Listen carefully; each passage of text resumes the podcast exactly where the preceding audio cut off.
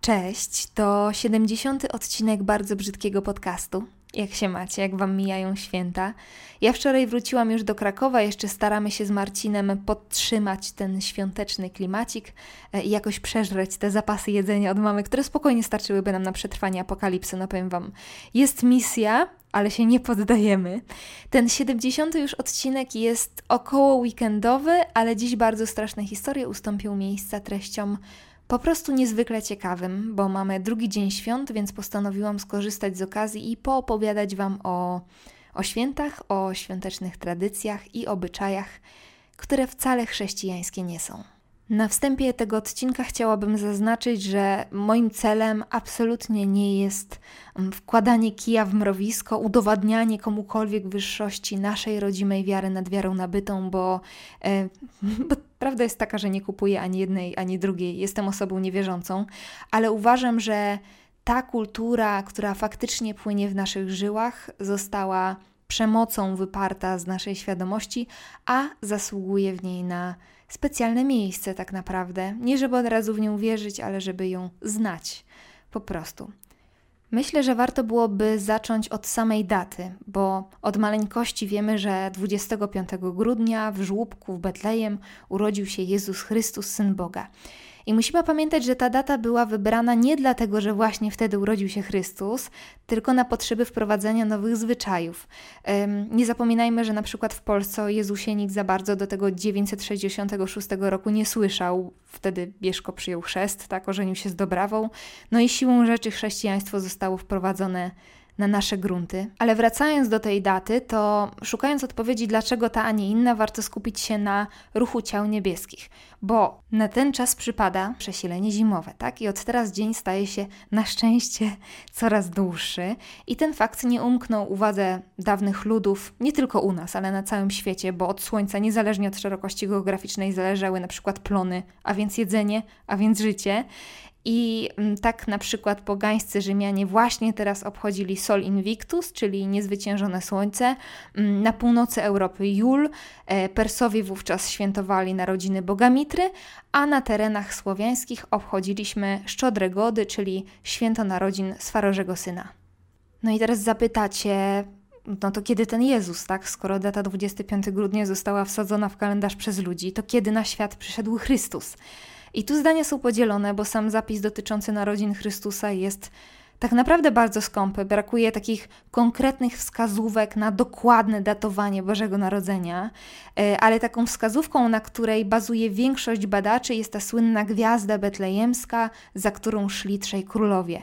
Można założyć że wtedy na niebie po prostu działo się coś niezwykłego. I na przykład astronom David Reneke uważa, że był to drugi rok naszej ery, bo wówczas można było zaobserwować koniunkcję Wenus i Jowisza e, po prostu były tak blisko, oczywiście na niebie, nie, nie względem siebie w kosmosie, tylko my widzieliśmy, że są tak blisko siebie, e, że stanowiły widoczne, odrębne źródło światła i to zjawisko można było obserwować w okolicach czerwca i interpretować jako tą gwiazdę betlejemską. Z kolei taki Simo Parpalo, czyli profesor Uniwersytetu Helsińskiego, uważa, że była to koniunkcja Jowisza i Saturna, czyli zjawisko, które można było obserwować w siódmym roku na naszej ery. W ogóle w tym wypadku akurat ciekawa jest symbolika, bo, Biloń, bo Babilończycy e, wierzyli, że Jowisz był poświęcony Mardukowi, czyli takiemu najwyższemu z bóstw, bogu bogów. Z kolei Saturn symbolizował boskiego pomazańca na ziemi. Widzimy tutaj pewne podobieństwa. No i tych teorii jest cała masa, ale jedno powtarza się zawsze. To nie był grudzień. Sprawa jest tak naprawdę bardzo prosta i rozbija się o to, żeby upchnąć nowe obyczaje w miejsce tych starych w taki sposób, żeby ludzie przejmujący wiarę chrześcijańską nie czuli, że robią coś kompletnie nowego. W ogóle bardzo sprytnie przeprowadzona akcja prawie na całym świecie. Z całego serca zachęcam Was do własnego researchu, nawet w samym internecie jest informacji od groma. Ale dzisiaj skupimy się na naszym święcie, czyli szczodrych godach, zwanych również godowym świętem, bo chciałabym Wam pokazać, że tak naprawdę niemal wszystko, co robimy w tym czasie, wciąż jest pogańskimi rytuałami, które Kościół chrześcijański tak bardzo demonizuje, bądź sprzedaje je nam pod płaszczykiem zupełnie nowych chrześcijańskich symboli, ale tak naprawdę robimy dokładnie to samo, co nasze prababki, nasi pradziadowie. Zacznijmy zatem od choinki. Jeżeli o ten symbol Bożego Narodzenia chodzi, to nie jest to rzecz ani nasza, ani stara, bo tak naprawdę ten zwyczaj u nas pojawił się między XVIII a XIX wiekiem, czyli tak naprawdę całkiem niedawno, i przywędrował z protestanckich Niemiec.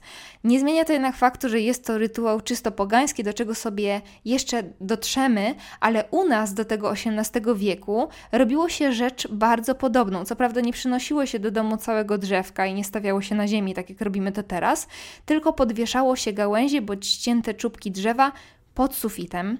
E, I ta piękna gałąź lub czubek e, były nazywane podłaźniczką. Wciąż była to część drzewa iglastego, czyli tego wiecznie zielonego symbolu ciągłego odradzania i wyczytałam, że gospodarze w celu udobruchania bardzo niebezpiecznych leśnych demonów, no bo wiadomo, że las był strefą dziką, przez co niebezpieczną, szli do tego lasu i ucinali część drzewa, która później była podwieszana do sufitu i przystrajana. No i na ten przykład obecnie na drzewku wiesza się co popadnie. Ja w tym roku wyładowałam moją choinkę nieprzyzwoitą ilością ozdób. Ci, którzy obserwują mnie na Instagramie, wiedzą o co kaman. No, jest bardzo na bogato, niekoniecznie w dobrym smaku, ale nasi pradziadowie nie pozwalali sobie na takie szaleństwo, bo każdy ten element miał przyciągać do domu określone moce. Ta czynność ubierania drzewka miała w sobie aspekt magiczny i tak na przykład jabłka y, zapewniały zdrowie, orzechy bogactwo i siły witalne, wypieki dostatek, świeczki ochronę przed złymi mocami, łańcuchy więzi rodzinne. No a później zaczęliśmy chodzić do Flying Tigera po bombki w kształcie frutek i butelki Prosecco. No dobrze, zatem nasza choinka lub podłaźniczka ubrana. I w sumie wieszanie gałęzi przy suficie to jest dobry patent dla posiadaczy zwierząt, nie? Muszę to sobie gdzieś zapisać. Może za rok, jak już dorobię się pieska, to powieszę sobie podłaźniczkę zamiast brać całą choinkę. Choinka ubrana, czas na gotowanko.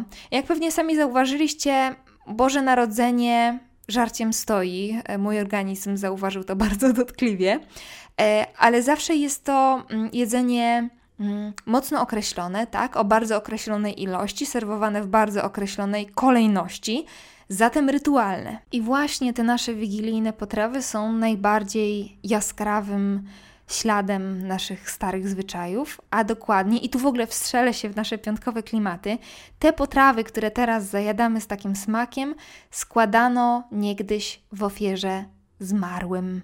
Macie ciary?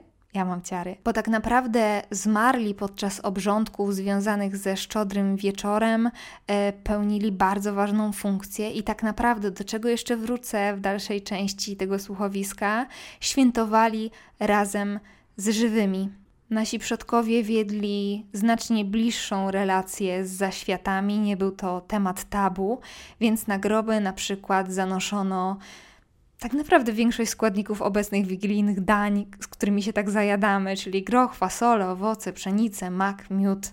To wszystko było zanoszone na groby i składane w ofierze przodkom. Ważny był również składnik moich ukochanych uszek, czyli grzyby, bo one oprócz tego, że były składane w ofierze zmarłym bliskim, to były również składane w ofierze demonom leśnym, e, na przykład dobrochoczemu albo leszemu, czyli tym demonom, które pełniły funkcję swego rodzaju strażników lasu, po to, żeby ten, ta niedostępna, niebezpieczna przestrzeń była bezpieczniejsza dla osób, które będą się lasem przechadzać lub w lesie pracować. Przy okazji świątecznego jedzonka nie możemy zapomnieć o 12 daniach i te 12 dań, które pojawia się na naszych stołach, pojawiało się również na stołach naszych przodków, nasze prababki szykowały te potrawy właśnie w takiej ilości w podzięce za cały rok, czyli 12 miesięcy. Poza tym 12 to również była liczba dni, kiedy świętowano szczodre gody, więc to wszystko łączyło się w jedną spójną całość.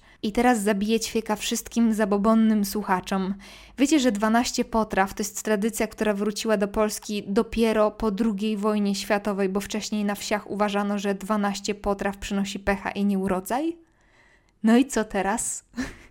Łyso w dziobach? Śmieję się, bo ostatnio miałam żywą dyskusję na Instagramie z kilkoma osobami, które straszyły mnie pechem związanym z przynoszeniem jemioły do domu. Yy, najbardziej w ogóle rozwaliło mnie stwierdzenie, że jemioła to rak drzewa, więc przynosi raka. Jeszcze raz powtarzam, że pisanie takich rzeczy jest dalece niekulturalne, ale jednocześnie mam nadzieję, że dzisiejszy odcinek udowodni Wam, że wszelkiego rodzaju zwyczaje i przesądy są rzeczą ludzką, a więc piękną, choć zmienną, ulotną i tak naprawdę, oczywiście z mojej perspektywy, niewiele wnoszącą. A jak już jesteśmy przy Jemiole, to opowiem Wam o niej trochę bonusowo, dlatego że nie jest absolutnie nasza. Uważa się, że może mieć swoje korzenie w kulturze celtyckiej, bo tam właśnie Jemioła uważana była za dar od bogów. E, ważnym był w ogóle akt samego ścinania jemioły. To była taka bardzo magiczna czynność. Najlepiej było zrobić to w nocy, właśnie w nocy przesilenia zimowego i miała przynieść szczęście, bogactwo, dobrobyt i wpływać na potencję seksualną, dlatego też pod nią się całujemy. A poza tym y, podwieszona pod sufit miała chronić domostwo przed pożarem, czyli tym, czym między innymi byłam straszona, kiedy w mojej sypialni takowa zawisła. Hmm, co my tu jeszcze mamy?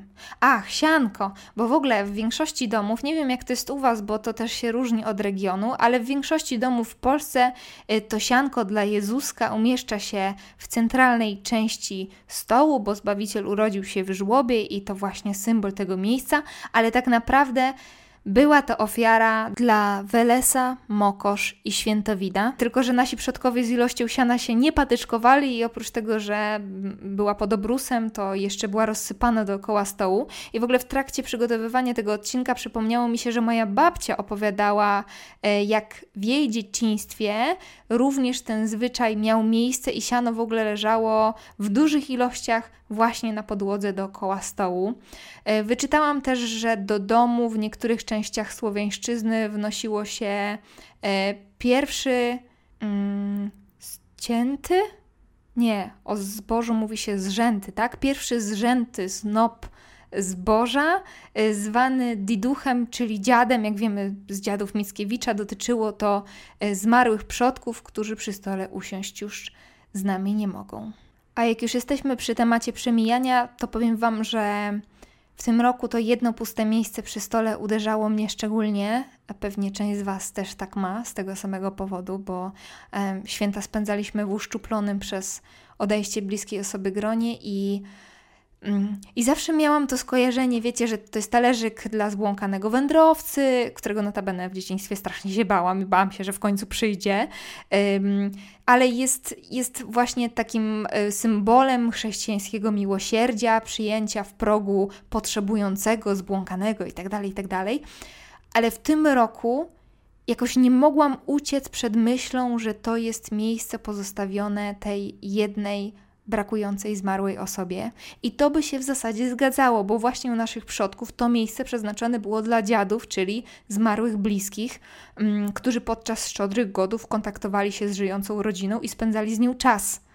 Powiedzcie, czy to nie jest wspaniałe? Czy to nie jest wspaniałe? W ogóle dla naszych prababek i pradziadów to święto, ten aspekt rodzinny był niezwykle ważny i podczas szczodrych godów poczucie bliskości również ze zmarłymi było rzeczą nadrzędną. Razem z zaświatami prosiło się o lepszy rok, dobre plony i zdrowie. Dla mnie to jest przepiękne, przefantastyczne. Dlatego się tak tym zachwycam, bo absolutnie urzeka mnie to, jak nasi przodkowie radzili sobie z tematem śmierci, że ta granica między życiem a śmiercią była niezwykle płynna, że te dwa światy się ze sobą przenikały. Potwornie mi się to podoba, ale chyba nie umiem tego, tej mojej fascynacji nawet ubrać w słowa. Myślę, że Myślę, że najbardziej chyba mm, zachwyca mnie to, że ta pamięć o zmarłych była taka żywa, szczególnie w e, okresach świątecznych, że można było się wciąż, pomimo ich braku, do nich zwracać, rozmawiać z nimi i nie był to żaden grzech ani przyzywanie duchów. To wszystko nie było jeszcze tak bardzo zdemonizowane. Przynajmniej ja to tak postrzegam. Dobrze, lecimy dalej. Ach, kolendy. Jak się siedzi przy stole, to się śpiewa kolendy, prawda? No i te kolendy też rzeczą nową nie są. Już sama nazwa wcale nie oznacza pieśni na cześć nowo, nowonarodzonego Jezusa, bo słowo kolenda używane było do określenia całego okresu szczodrych godów właśnie, No a śpiew w te obrządki był wpisany. Kolennicy, czyli ludzie przebrani w różnokolorowe kostiumy, przyjmujący różne role i chodzący od domu do domu, również chrześcijańscy nie są żadną miarą.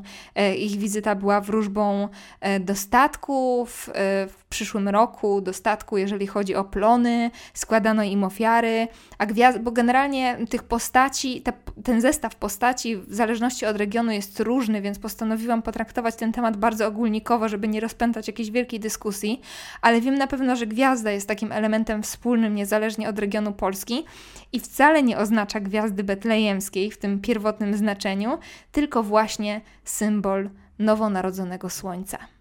I wiecie co? Uważam, że to wszystko, o czym Wam dzisiaj opowiedziałam, jest niesamowicie przepiękne i warte zapamiętania, o czym wspominało mi jednokrotnie na przestrzeni tego odcinka, bo nasza kultura jest jest tak naprawdę niezwykle bogata, o czym kompletnie nie wiemy i bardzo stara, o czym też nie wiemy, dlatego że na lekcjach historii uczymy się albo kultur innych krajów, albo naszej, ale od chrztu Polski.